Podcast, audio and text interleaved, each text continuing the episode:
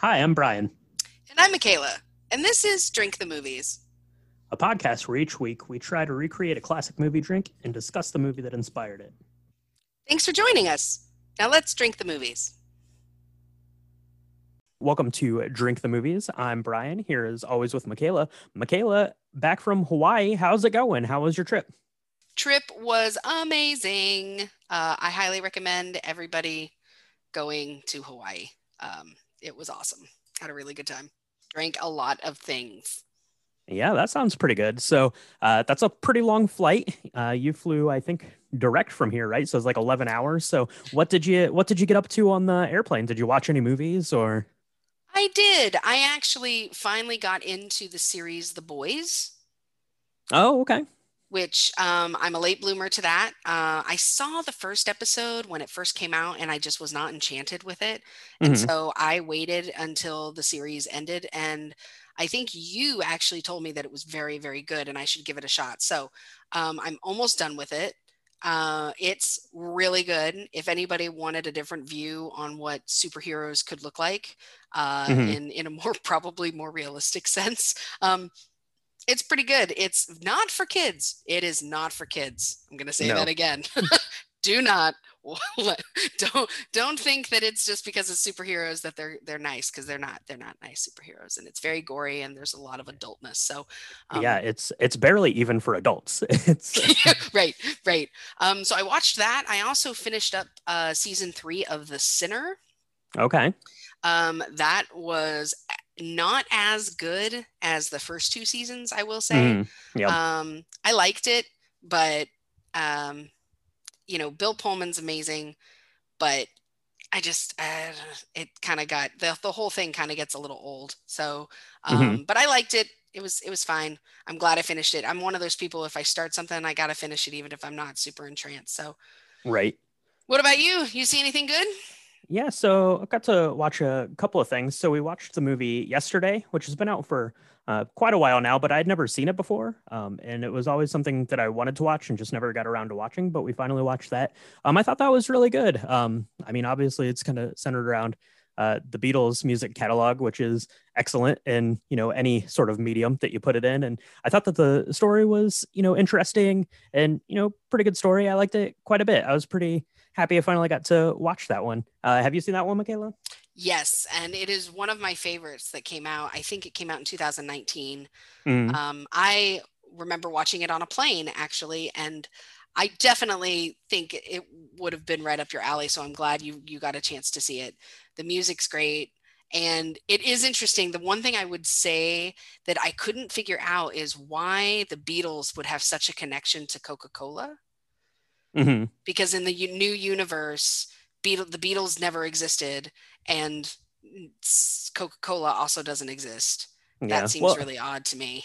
well, there there were a couple of things that got snapped out of existence. I think so. Yeah, yeah. um, in, in the film. But yeah, it was just kind of it was just an interesting premise. Um, and you know the acting was good, the story was was good, cute. So I like that one quite a bit. And uh, we watched through and the final of the Mare of Easttown, and it is spectacular. Probably, I mean, we're early in the year, but probably going to be my TV show of the year. So make sure if you haven't watched the Mare of Easttown yet for some reason that you get out there and do that. That's Kate Winslet, right? It is, and it's on uh, HBO. So, uh, yeah, make sure make sure you go check it out. It's excellent. It's really good. The story is really compelling. It's really interesting and engaging. Uh, it's a good one. I think you'd like it quite a bit too. So, Oh, it's on my list. If it's Kate Winslet, anything she touches, I love. yeah, Yeah, Well, and- she's she's excellent. yeah. And now that I've got that finished, uh, I think it's time for me to head out of town on the Pork Chop Express. Well, you're gonna need a drink to help with your reflexes because there might be a giant ape-like monster in the back of the truck. Yeah, and who knows what else might happen on the uh, way here out of town. So, why don't we take a quick break? We will make up our drink for the week and we'll be right back. All right. So, for this week's cocktail, we're mixing up a cocktail that we found on the uh, Homicidal Homemaker website. Um, and she calls it the Dragon Green Eyes. Um, and it's inspired by this uh, film that we're covering for the week. And it was pretty good, Michaela. Uh, why don't you run through the recipe for everyone, and then we can uh, chat about it a little bit. We didn't get to have this one together because you were traveling, so uh, we had to make up our own uh, kind of versions of these. So right, right. So you start with a tall glass, and you're going to fill that with crushed ice. Add one and a half ounces of Island Punch Pucker, which uh, I actually didn't have, could not find. I don't think they distribute that in the Carolinas. So I had to substitute with watermelon flavored pucker. Mm-hmm. You also add one and a half ounces of spiced rum. I ha- had some Captain Morgan in my back shelf. So I went ahead and did that. then you're going to add three quarters of an ounce of coconut cream, three quarters of an ounce of key lime juice and two and a quarter ounces of pineapple juice. And then you just mix that up and drink it. Yeah, you just uh, stir it up in the uh, glass there. And like you, I couldn't find the Island Punch pucker either. Um, they did have a spot for it on the shelf. It just they were out of it when I went. So uh, I don't know if they had a run on that or, like you said, if they're not distributing it or maybe it's discontinued. I'm not really sure. But yeah, I went with the uh, watermelon as well. Um, it said that it was uh, sweet and sour, which is kind of the description it gives of the island punch. So figured to be, you know, kind of in the same ballpark. Yeah, you just pour all that stuff in there with the shaved ice and stir it up and uh, you're ready to go. Uh, what did you think about this one, Michaela? This one was not my favorite. Mm-hmm. Um, I don't know if I'm I follow the directions, but to me, even though we used pineapple juice and the pineapple juice I had was not sweetened. It was so it was just straight juice. Maybe mm-hmm. that's why it was too puckery for me. I don't think it was sweet enough. I tried to add a little bit of rum and a little bit more pucker. It just it didn't it didn't gel for me. It looked really cool because it mm-hmm. was kind of this pink and I guess it's supposed to be green because we use the island punch punker, but since we use the watermelon, mine was like a light pink color. Mm-hmm. Um, it was okay. It was very tropical. Definitely got the coconut cream. Right. I think it might have been a little better consistence wise if I used coconut milk, but mm-hmm. yeah, that was kind of what I thought too. I think that the coconut milk would would have done a little bit better. Um, now I don't I don't know for sure, but I probably have not had any type of pucker since uh, having a Jello shot or a shot of things, and to me that's kind of what this drink tasted like. It tasted like a shot you would do. And so for the first couple of drinks, I liked it pretty good. I thought it was pretty good, but as I went, it just kind of kept getting sweeter and more sour as I kind of went. So like the first half of it I thought was pretty good, but by the back half I was a little bit burnt out on it. Yeah. Yeah, I definitely think if we could figure out a way to turn this into a jello shot maybe without the coconut cream mm-hmm. um or if there's a way to like make that so it wouldn't curdle, I think that would be really awesome. But for me, I had one glass and I had a tall glass, but it just it it wasn't my favorite. It was good, but I don't think I would do more than one or two of these in a sitting. Yeah. Yeah, uh same for me. Like I said, I if I were to do it again, I probably uh, would try some uh, coconut milk and then maybe just uh, portion it out a little bit more so it's uh, you know, kind of split this drink, you know, two ways, maybe with uh, someone else, you know, poolside or something. That would be pretty good, I think. But maybe this is exactly the kind of drink you need if we're going, or if you're going where we're about to be going. maybe, maybe Chinatown's a crazy place. You never know. That's right. Well, we have these made. Uh, so why don't we uh, take a quick break and then we'll be back and uh, talk about this week's movie, Big Trouble in Little China. Just remember what old Jack Burton does when the earth quakes and the poison arrows fall from the sky and the pillars of heaven shake. Yeah, Jack Burton just looks that big old storm right square in the eye and says, Give me your best shot, pal. I can take it.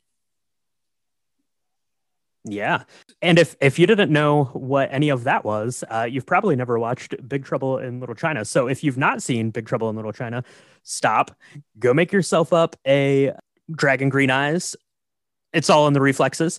Uh, watch Big Trouble in Little China and come back and we can talk about it. That was perfectly done. Um, yeah, yeah. and and and if you've not seen Big Trouble in Little China, that's okay because I also had never seen Big Trouble in Little China, and it came out in 1986, and it was directed by John Carpenter, and it stars Kurt Russell and a very young Kim Cattrall. Uh, John Carpenter, who's probably most famously known for uh, directing Halloween. So he kind of you know brought that series into the world, but also did a couple other things uh, with Kurt Russell. So uh, pretty well known uh, director out there, wouldn't you say? Yeah, yeah. This is this is the third of four uh, films that they made together: um, Escape from L.A. and Escape from New York. Um, as well as I think they did Elvis, which was in 1979. So this is kind of in the middle of that spread of films that they've put together.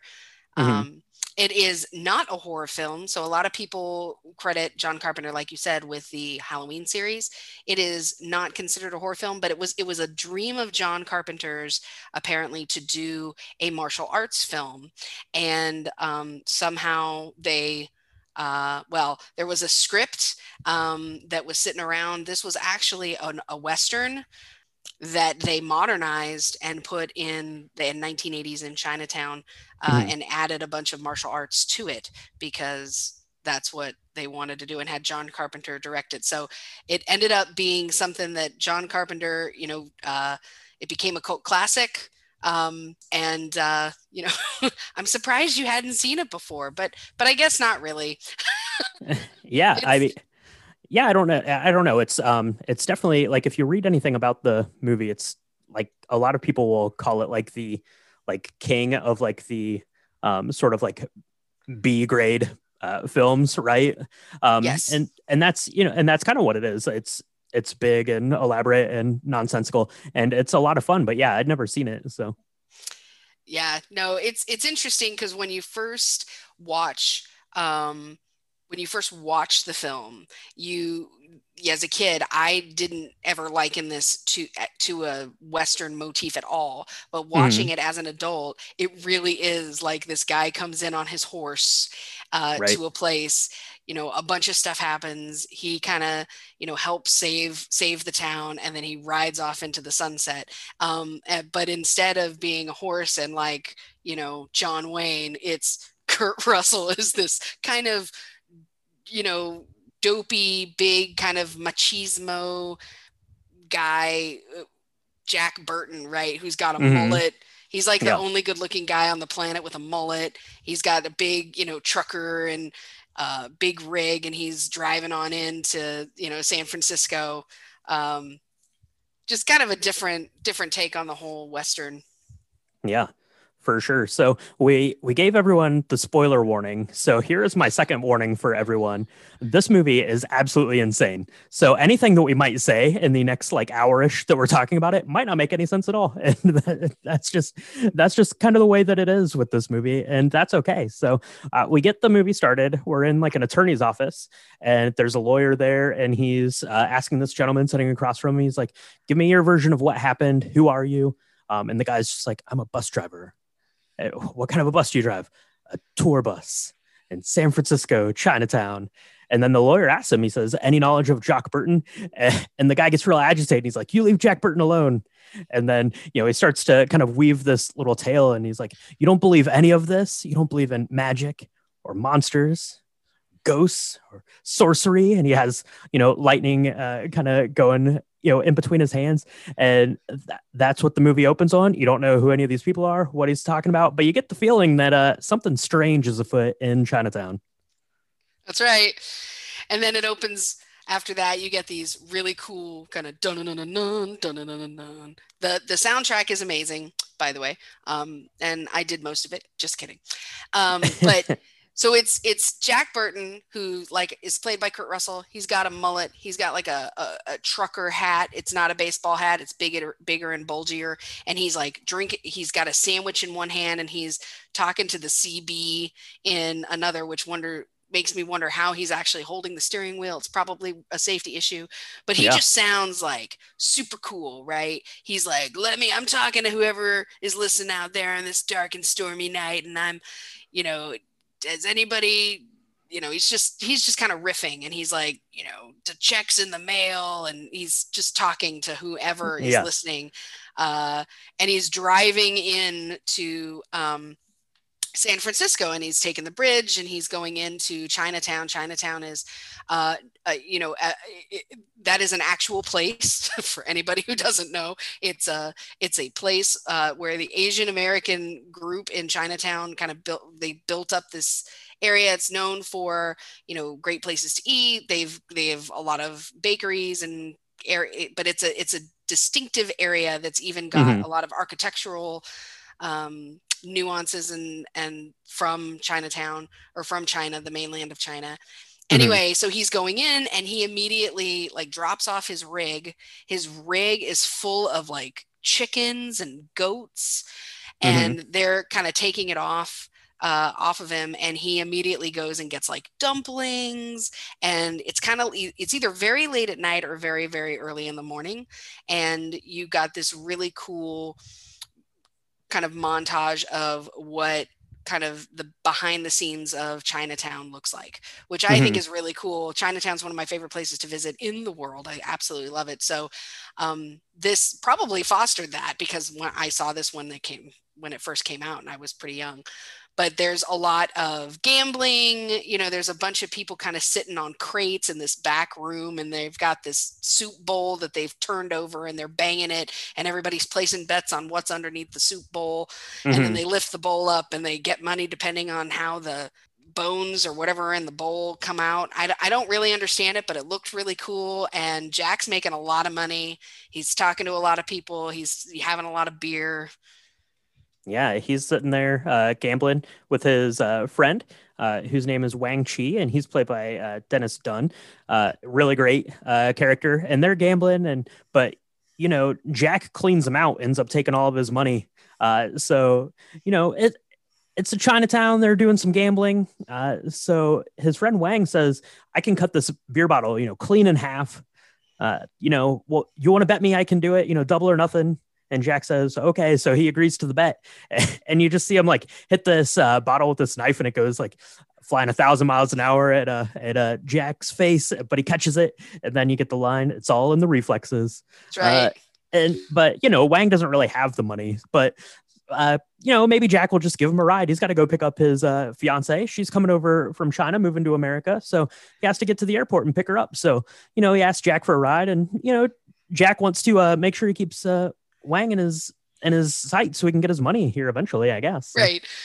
Yeah, you get the feeling that they are really good friends, that they've been friends for a long time. And mm-hmm. and Wang uh, apparently owns a restaurant in Chinatown. And uh, you know, Jack is just a truck driver, so he's all over the place. He's been everywhere. So he, he's get, taking him to the airport. Uh, Wang kind of shows a picture of this girl and uh, he says oh i'm going to marry her you know we're going to get married and i've been here working that's why why i came to america and i can't wait to see her and mm-hmm. no wonder no wonder that i wasn't able to cut the bottle in half because my mind and my spirit aren't in the same space because I'm, I'm really nervous about picking this girl up. I haven't seen her in five years, which is a real long time. And mm-hmm. the picture um, is beautiful. Um, her name is Mao Yin and she's played by Suzee Pai. And um, what's really special about her is that she's got uh, green eyes, and apparently that's really, really rare if you are of uh, Asian descent.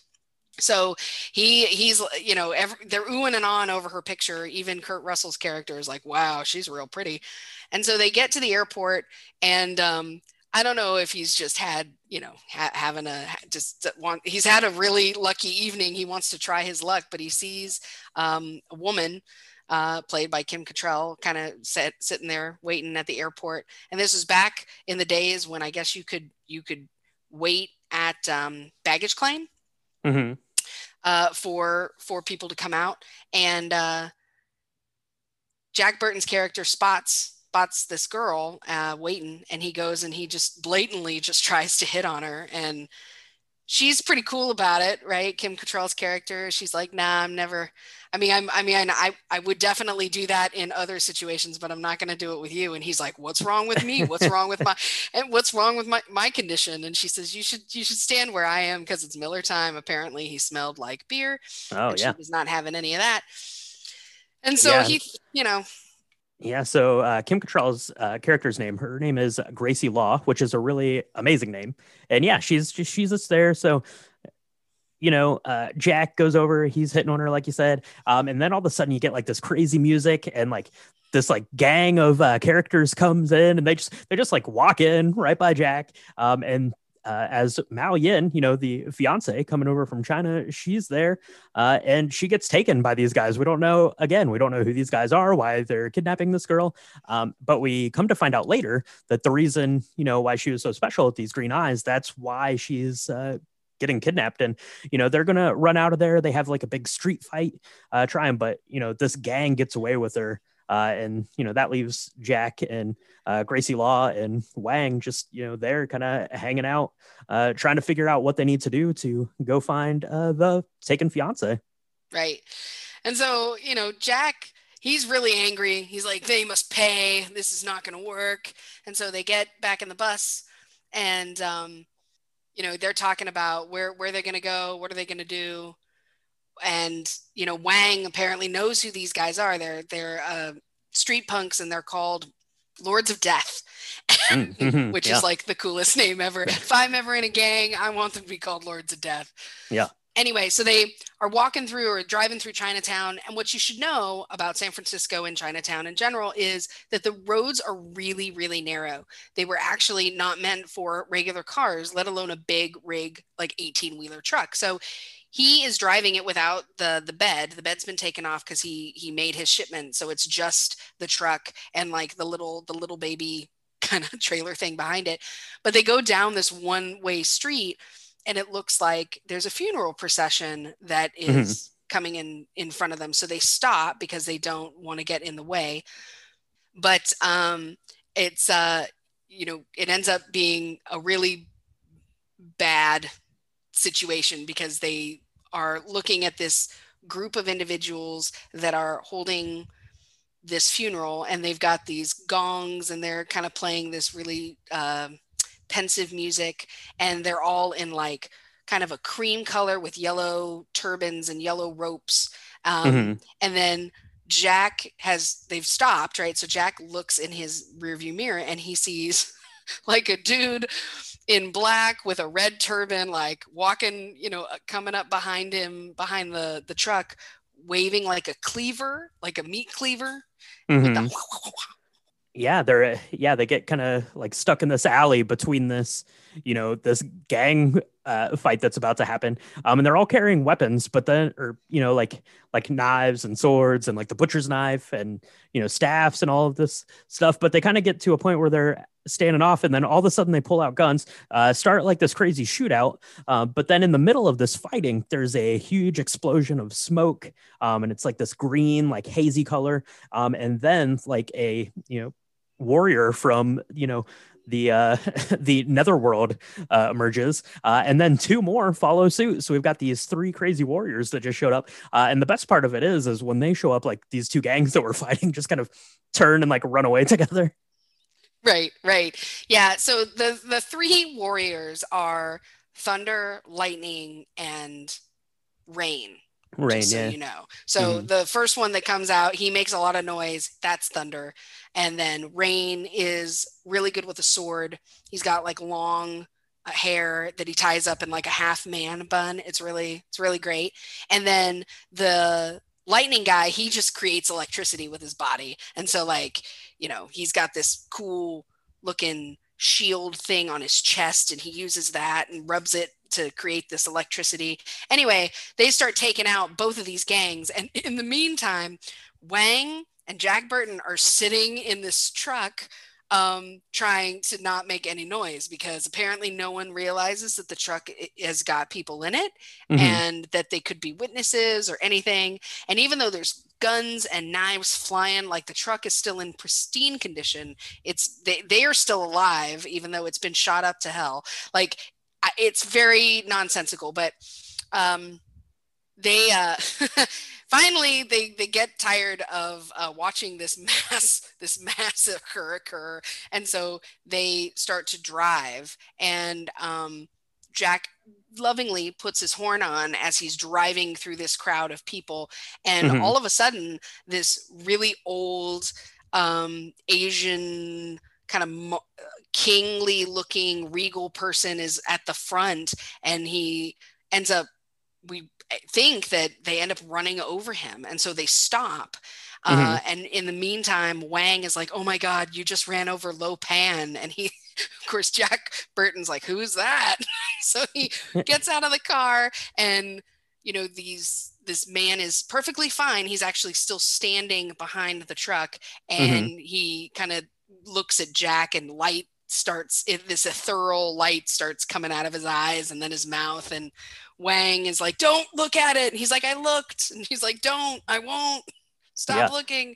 And so they tr- run away together because it's going to blind him if he stays so they leave the truck Yeah, yeah, they have to uh, abandon ship, so to speak, uh, and they need to get out of there. They need to regroup a little bit, so they head over to, uh, I think it's to Wang's family's restaurant, right? So they're sitting uh, at or at the restaurant. Jack's on the phone with the insurance company trying to collect because he, just had to leave his truck in the middle of this, uh, you know, street fight, you know, gang warfare kind of thing, uh, and it's just hilarious. He's yelling at the insurance agent, you know, saying, you know, oh, it's not an act of nature. What are you, what are you talking he's about? like i You know? don't want to hear act of god okay yeah It's but not- so they're so they're talking to the to the guy at the restaurant and he's like oh she got taken i heard she got taken by uh, this gang the lords of death um you know and they're uh, they're taking her to uh, this place called the uh, white tiger i think. So uh, and about this time you know gracie law uh, who we met at the airport you know just momentarily she comes in because i guess she was like the uh, immigration attorney or something yes. for for the uh for the fiance right? So uh so Well, now she she's was- involved in this story so. Yes, she was there. The reason why she was at the airport in the first place was because she was picking up another person um, that was coming in and trying to get status. And so they originally grabbed her, but then they, when they saw the Mao Ying uh, and they, they saw and they saw she had green eyes, they they took her instead. And Mhm. so uh yeah so she's there we also are introduced to um eddie chu who is the maitre d of the restaurant and a whole lot more um but uh, you know uh, wang's wang chi's uncle is also there. And uh, we also start uh, to meet we meet egg shen who we recognize from the very first scene talking to his lawyer about sorcery and magic and chinese black magic and electricity flowing through his hands and yeah but it's but it sounds like the fiance has been taken by this uh, guy named lopan who does not sound like a very good uh, person that you want to mess with.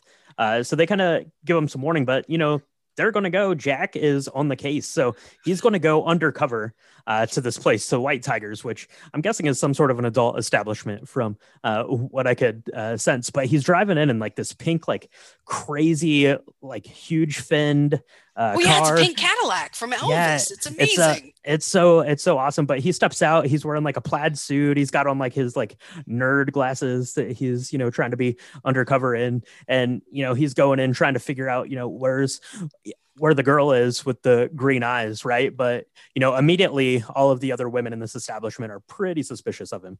Right right. Because as as dorky as he looks because he does look like a total dunce. He's like it sure is raining cats and dogs out there because it's pouring down rain. Yeah. And he's you know he's like cash you know it's not deductible is it? You know just sounding like a total silly person anyway so they they the woman who's kind of running the show she goes into this back room and this back room and she ends up uh, we see that mao yin is in the back somewhere tied up um, still with her green eyes and so what we realize has happened is that the lords of death sold her as part of uh, trafficking, I guess, a human trafficking. They sold her to the White Tiger, and the White Tiger is now like, oh man, what are we going to do? And so, you know, Jack Burton's in there with some other chick, um, and he's just kind of sitting there interviewing her while she's getting this kind of bath thing ready. And so, Mhm. You know, but before he can question her too much, uh, you know, green, more green flame starts to land on top of the building, and there's a big hole that gets created in the ceiling, and all the people start to run out because it's pouring, and the the three the three guys, the three storms come and kill a bunch of people and grab Mao Yin out of the back where she's been tied up, and they you know they steal her and everybody's really freaked out the least of which is Jack because he's he's like, what is happening? yeah. Well, I just was driving you to the airport, and now we're dealing with flying people and green flame. Yeah, and to to Jack's you know defense here, he did try to stop uh, one of the warriors, you know, as they're grabbing this girl. Uh, but you know, the you know one of these uh, storm guys, he just throws him away like he's nothing. Um, and it's so this kind of sets up. This is maybe my my favorite little like scene line of the whole thing. So while so while Jack's in the White Tiger, uh, Gracie is meeting this girl outside. And again, like you don't know who any of these people are or why she's just going in the rain to like meet this random girl, uh, you know, in her car, like outside of this establishment, but they do. So uh, kind of after the fact, you know, Jack's back at the at the restaurant, looking looking his wounds a little bit, you know, talking about what what happened, and then Gracie and her friend comes in, and Jack just looks at her and he's like, "Who the hell are you, anyways?" and I'm like, "That's exactly what I'm thinking, because who is this girl?" Right. Well, so her name is Margot Hitzenberger or something, and she yeah. is a journalist. And so she's been trying to figure out the whole David Lopan um, issue because apparently David Lopan is really old and really um, he owns this place called the Wing Kong Exchange, and he's very reclusive, and nobody has actually laid eyes on him in years. And yet, there's like this mythical idea that Lopan is also this magical thing that can you can drive through him and not kill mm-hmm. him and he's got light coming out of his mouth. So Jack Burton to be fair, he says something really funny. He's he says, "You know, I'm a reasonable I'm a fairly reasonable person. I've just seen some very unreasonable things, okay? I don't know what's happening." and yeah. so they kind of meet back at um the restaurant and try to come up with uh, yet another plan because now they're sure Lopan has uh, these three storms are I guess working for Lopan and they're pretty sure that they're going to need to go to this place called the Wing Kong Exchange which is mm-hmm. really an import export business. And Wang you know he's super devoted to Mao Ying. He's like I I I will go back alone if I have to. But of course he doesn't he doesn't have to go alone because he's got his best friend Jack Burton there who says, you know, if, if we're not back by the morning, somebody call the president because yeah, exactly. Yeah, and uh, Wang, you know, he's feeling you know empowered a little bit because his fiance is there. He's fired up. He says he can you know get in and out like the wind. Uh, and they get there. Jack's like, you can't waltz in and out of there like the wind. But they end up breaking into this place and they find a hidden door uh, yeah, and that's that's where they're they're going to go. So they go through this hidden door and they end up on this elevator. And as the elevator is going down, it just is starting to flood. It's just filling up with water as they're going down, which doesn't seem like a good thing. No, no, and this is the first time they really fight. Like you think that the the first big argument they're going to have is when Wang owes him like a thousand dollars at the end of the day, right? Mm-hmm. But really, he's like you know they, they start to get mad when they think that they're imminently going to die which i think is actually kind of interesting. And so wang is like yeah you know i thought we were just going to get in and out. And he says yeah i thought that was your whole point. Like this is saltwater wang. This is not good. This is we're you know and he says i'm sorry about your truck. And he says i'll buy another one. And then of course the last thing that wang says before he comes underwater is there's only one mao yin. And yep. so somehow they open the elevator doors um, yeah. that is now underwater. Somehow they figure that out uh, without drowning, but they go through this really icky pool of like dead people that are being eaten by crabs. Luckily, yeah. they're all dead already, but it's gross. And um, then they, they come up, and of course, Jack Burton is like, What the heck was that? Where are we? Yeah and almost immediately after they like pop up of out of this place what do they call it they call it like the hell of the upside down sinners because all these people are like strung up in there like upside down under the underwater in this thing they basically come out of the water and then uh, right there is like lopan and the storm guys. So they get they get captured and or no i guess lopan's not there but the storm guys are there and they you know grab jack and wang and uh take them to uh to go uh, have a showdown with lopan i guess. Right but when they think it, it's going to be this really tall, seven foot tall dude with a really long flowing beard and like 17 inch pinky fingernails, uh, they see instead it's a very, very old, decrepit man in a wheelchair. And so they have, they, they're trying to have this conversation and they say, You're not the one we want. We want Lopan. And uh, Lopan's character is, is kind of explains to them what his grand plan is with Mao Yin. Apparently, mm-hmm. um, there was uh, there's the god of the east, Qing Dai, who said that he had to get married to a woman with green eyes who can tame the burning blade. I don't really know what that means, but that um, if he found the person to do that, then and he married her, he would become mortal again, and he'd become flesh and blood. Because when he's uh, when he looks young and eight feet tall and very regal, that's not he's like a ghost. So people mm-hmm. can walk through walls and things. But if he's going to be anything other, you know, more mortal than that, he's this 87 year old dude who can't walk or do anything. So he really wants to become mortal again. So he's going to marry Mao Yin, which of course makes uh, Wang really upset. He's like, never, that will never happen. Um, because, but he also has this problem with the emperor. It, that was the whenever the emperor was in the Qing Dai dynasty, he was also slighted by Lo Pan. So anybody that Lo Pan marries, he has to sacrifice. Um, and so then he he'd be free and clear. so so that's his grand plan is he's going to marry her, then he's going to kill her. It's going to be great. Yeah, he has he has a really good plan for what he's going to do with Mao Yin, but he has a really bad plan for what he's going to do with Jack and Wang. So in classic, you know, villain uh, fashion, he's just going to leave them alive and they get moved to this own separate room. So they have the chance to get free. So, you know, uh, Jack gets free and then Wang kind of, you know, tells them the story about Lo Pan, like who he is. But uh, they're going to be able to break out of this place and, you know, live to uh, come back and fight another battle. Yeah. And it's, it's real weird because they get out.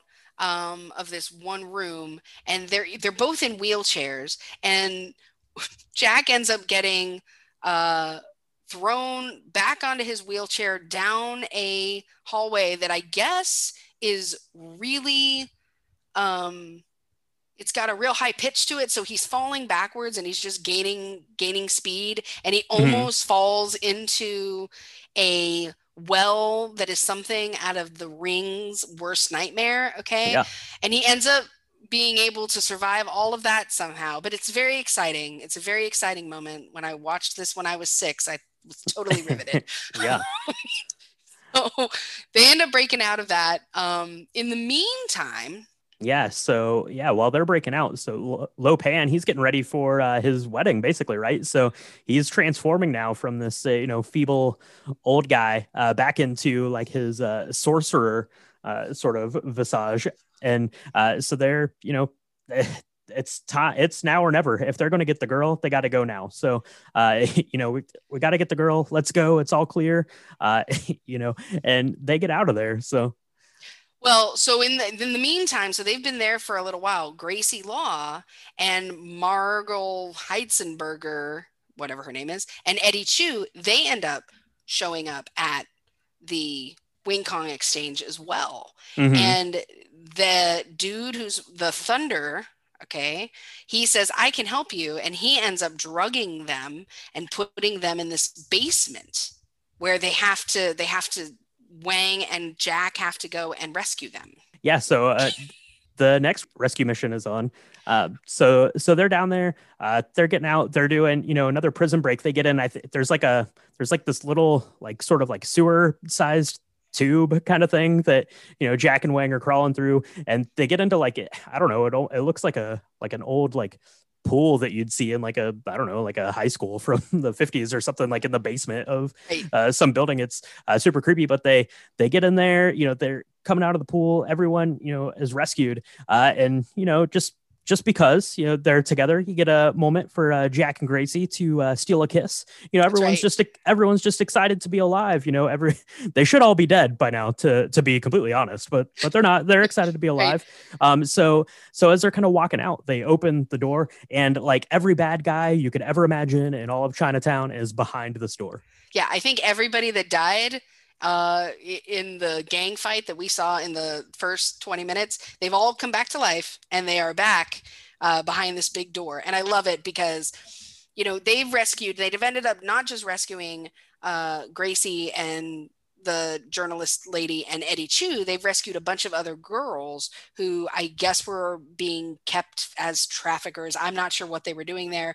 Um, it might have been because they were also possible candidates for being one of Lo Pan's wives, but they didn't have green eyes or they mm-hmm. didn't touch mm-hmm. the burning blade or something. And so that's why they're there. But they're like a handful of other ladies. And so, you know, Jack Burton goes, he says, okay, we're gonna, I'm gonna count to three. I'm gonna open this door and we're gonna run for it. And he says, one, two, three. He opens the door. There's everybody in Chinatown that's a bad guy is like behind this door. And then he shuts the door again and says, we may be trapped. Yeah. I don't know if they saw us. I think they saw us. so it's yeah. really funny. And then this dude with an axe starts like banging on the door. And so everybody goes to hide except for Jack and Wang and Eddie Chu. And somehow they end up fighting all these people and they end up getting out. And uh, Egg Shen has got his tourist bus out in front. I don't know why the people in front of the Wing Kong Exchange didn't think that that was weird, but apparently yeah. we don't live in that reality. So they all end up coming out um, and getting back on the bus. Uh, but they did they were not able to get Mao Yin. She's still inside, and now Gracie Law is also missing because she was picked up by this nasty looking orangutan monster thing. Yeah, it's like it's like half orangutan, half like werewolf looking thing. Uh, it comes out of nowhere. You don't know what it is or where it came from, but it's there and it's got Gracie. Um, and uh, side note about Gracie, Gracie has green eyes too. So uh, it's not looking. You don't good. say, Brian. And it's uh, it's it's not looking good not looking good for the girls at the moment so uh so yeah so we get the the girls mao ying and gracie they're there they're in i they're in like uh, i don't know their wedding dresses for the ceremony. And then you know the sorcerer guy uh, lo pan you know in a sorcerer form comes in and they're about ready to start this uh, marriage ceremony. So uh yeah ceremony of the burning blade. What do you what do you think? It's time to get this uh, party started. Yeah yeah. So there's there's a couple of things. So the both ladies like they touch a sword and the sword lifts them up in the air and rather than having that sever their fingers it's fine mm-hmm. and they mm-hmm. end up touching this blade together so you know Lo Pan decides, hey, I can marry Mao Yin and Gracie Law, and all I have to do is kill Gracie Law, and I will have satisfied both the god Qing Dai, the god of the East, and the Emperor, and so then I can live as a mortal with Mao Ying.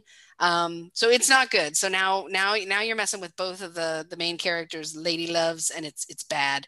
So Jack and Wang and the entire team come back to the restaurant, uh, and they meet up again with Egg Shen. He's got a plan.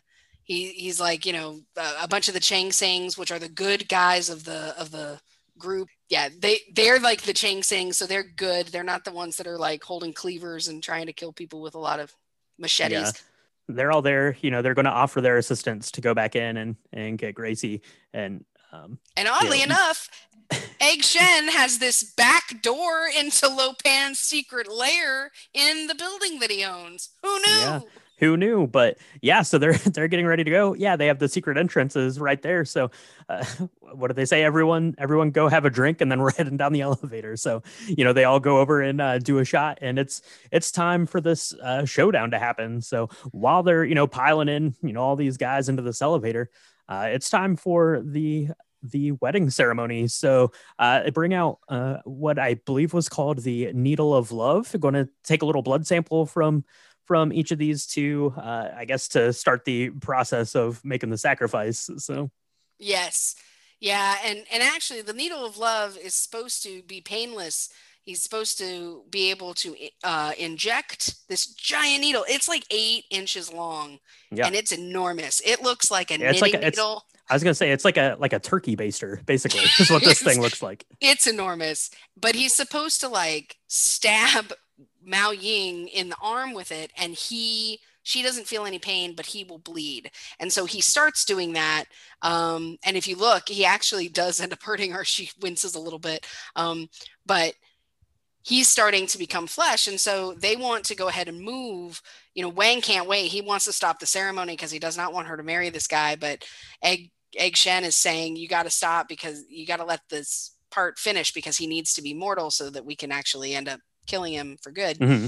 So it um yeah, it and this this scene, okay, this layer where they're getting married, it's very 1985 Chinese food court ish, right? There's a lot mm-hmm. of Buddhas with multiple arms and neon lights like surrounding and highlighting Buddha's like features. I just find it really hard to believe that this this is like an old old place because everything's highlighted in that green or blue neon, right? Right. Yeah. The set direction's just amazing. I love it so much. yeah. Yeah. So, you know, Jack and Wang and the rest of the crew, they kind of get down there uh, you know, as the ceremony is going on, and it, it's time for the uh, final battle. So uh, they're going to go and you know start fighting all of these guys. But before the fight can even get started, Jack gets knocked out, so so he doesn't even really get to help. So Wang's doing the uh, bulk of the heavy lifting here in this fight. Uh, but it you know it goes his way, and they're able to uh, get in there and you know rescue these two green-eyed ladies from the you know clutches of the sorcerer Lo Pan. Yeah, they uh they end up killing um during that fight. Wang ends up killing Rain. Uh, so Rain, they they do these really this really cool sword fight in the sky, like they both jump and then fight yeah. in the air. Um, it is, I think it's kind of harkening to like Crouching Tiger, Hidden Dragon style, but not nearly mm-hmm. as well. Okay, sure. Um, but uh, yeah, so Jack ends up grabbing Gracie and saving her, and they uh, head down to try and find Lo Pan because Lo Pan has escaped with Mao Ying. And so he um, ends up in this big throne room with like a bunch of gold Buddhas and a big giant gong. And the only thing that Jack Burton has is a knife that he mm-hmm. keeps in his belt. And it's gotten in, him into a lot of trouble in the past where he misses out on all the action because he doesn't have a weapon or he can't get his his knife out of his belt in time. Mm-hmm. Um, and so it, it's interesting that he's considered like the hero because it's pretty obvious that Wang does most of the stuff. Okay. Yep. But in this instance, it's just him, you know, Mao Ying um, and Gracie Law are there and he, he tries to um, throw a knife at him. He misses. Lopan grabs the knife, throws it back at Jack Burton. Jack Burton has taken this potion that you know he can see things no one can see and know things no one else can know, and he ends yeah. up throwing the knife, and it ends up finally hitting him in the head and uh, and as soon yeah. as he falls to the ground all of the buddhas all of a sudden start like doing this domino effect and um, and apparently they're not made out of gold. They're made out of like plaster or something because all of them break horribly all yeah. over the entire place. Yeah, it's um, it's pretty good. It uh, it's a little uh, callback to earlier in the film, right? So uh, he throws the knife, and then uh, Lo Pan uh, throws the knife back at him, but but he catches it, right? Because uh, it's all the reflexes. Um, so he ends up, you know, reflexes. all you know, he gets the uh, gets the uh, knife thrown back, uh, like hits him like in the forehead, right, and then he like just explodes for for some reason. Uh, and then you know everyone's you know trying to get out of there, and I guess some people have you know fled the scene already, so they're up above, like like in the sewer thing. They send down like this zip line uh, looking thing that's pretty cool, and you know try to you know get everyone up out of this little temple area, I guess is what it is. I don't know, this underground uh, layer yeah. of, of Lo Pans. They, you know, they're getting up to safety. Uh, and, you know, as they're running out, what do they run into? But the Pork Chop Express. That's right. He's like, my truck, man. I got my truck. But I want to say this scene where they're trying to get out and they're using the zip line to like, you know, climb out of this sewer thing. It's actually pretty well done because they're running away from the lightning storm guy. Okay. So the mm-hmm. guy who can make lightning. And there's this amazing scene. It's very reminiscent to me of all of the kind of Michael Myers Halloween stuff because he's he's walking very slowly. There is this he keeps setting things on fire because he's elect he has electricity and he touches things and they you know he, there's this whole wooden kind of um chandelier that ends up falling behind him and it's actually really beautifully shot mm-hmm. um, mm-hmm. and with the with the soundtrack behind it you really feel very panicked that you need to hurry up and get up out uh, you know away from this guy because out of all the storms he's he's definitely the scariest right. um, they end up you know vanquishing him by you know throwing a, a big metal buddha on him or something and he he falls down and dies. But um but that scene is actually pretty scary. I remember seeing that as a kid and i was like oh no. Save you you thought that the Lo Pan was going to be the hardest one to kill and really at the end of the day it's the it's the electricity dude. Um, yeah. but yeah, they they end up getting into this back alley room and they find the Pork Chop Express, which is the name of uh, Jack Burton's car, truck, horse thing. And uh, they mm-hmm. all pile on the car and they get out of there. And uh, they made it. They made it out alive. And um, it's very touching because Wang and Miao Yin end up sharing a kiss for the 1st mm-hmm. time. And you're just, you know, real excited. Jack Burton's like very nonplussed by the whole thing, but Gracie Law thinks it's really romantic. So yeah, yeah, and so you have this whole whole crazy movie, and then it, it wraps up, you know, pretty quickly, right? They get out of there, they're back at the restaurant, everyone's having a party. You know, Gracie is kind of looking looking at Jack like she's, you know, thinks she found someone, but you know, Jack's like, all right, I guess I guess that's over now. I guess I can get out of here. Um, and I think Wang says, "Aren't you even going to kiss her goodbye?" And he just he he kind of looks at her and kind of looks over at Wang, and he's just like, "Nope." he just he just walks out, and then you get the uh, end of the film. He's back on the Pork Chop Express, and it's kind of kind of the just him driving the opposite direction, but it's still like this weird. Uh, it's it's actually a really cool like I don't know way they they shot it. It's like this kind of like three quarter like view, but it's like real tight on his face as he's talking on the you know the CB radio, and, mm-hmm. and now and he's he's back to just you know spitting out these uh, crazy one liners, and he just says, "I'm leaving town on the Pork Chop Express," and that was it. That was just a just a little uh, you know side adventure for Jack, and he's he's back out and on his way down the road. So there you except, go. Except. Except for the giant orangutan zombie thing monster yeah. thing that's hanging out at the back of his truck. So you know it's not over but you know they never made a sequel of this so i have no idea what ends up happening with that whole mess. Yeah so so that is uh yeah uh, yeah big trouble in little china. That is it. Um now, I, it's it's hard to say whether any of that made any sense. Um, if you watch the movie, um, it's still probably not going to make that much sense. Uh, but it's a lot of fun. Michaela, you said that you watched this like way back as a youngster. So tell me about uh, Big Trouble in Little China and uh, why you like it and uh, why you uh, keep coming back to it. Yeah, I watched this for the very first time. It must have just come out because it came out in 1986, and I remember distinctly remember seeing this in Montana. So I was four or five when this when I saw this for the first time. Mm-hmm. Um, and I think Wang, I had a big crush on on Wang's character, right? Um, oh, I just thought it was so amazing that he was going and traveling, you know, going through all these perils for the woman he loved. You know, I was a romantic at heart, and um, I I love it because it it's so fun. It's just a fun adventure eh, where nothing is you know it doesn't take itself seriously at all um, and it to me it just gets better and better the acting is great comedic acting to me is harder to do well um, than dramatic acting. So mm-hmm. I, I, really think like Kurt Russell, he's plays a lot of very similar characters over and over. This is very different to me because he's got this bravado around him, um, mm-hmm. and his one-liners are just pretty epic. Um, yeah, he's. I, I don't know. I. Yeah, he's he's like fantastic in it, and he to describe his character, he's he's kind of obnoxious, but he's also endearing. Like his being obnoxious doesn't like rub you the wrong way. You're like excited for him to be obnoxious. Uh, right. It's really it's really weird, but it works really well.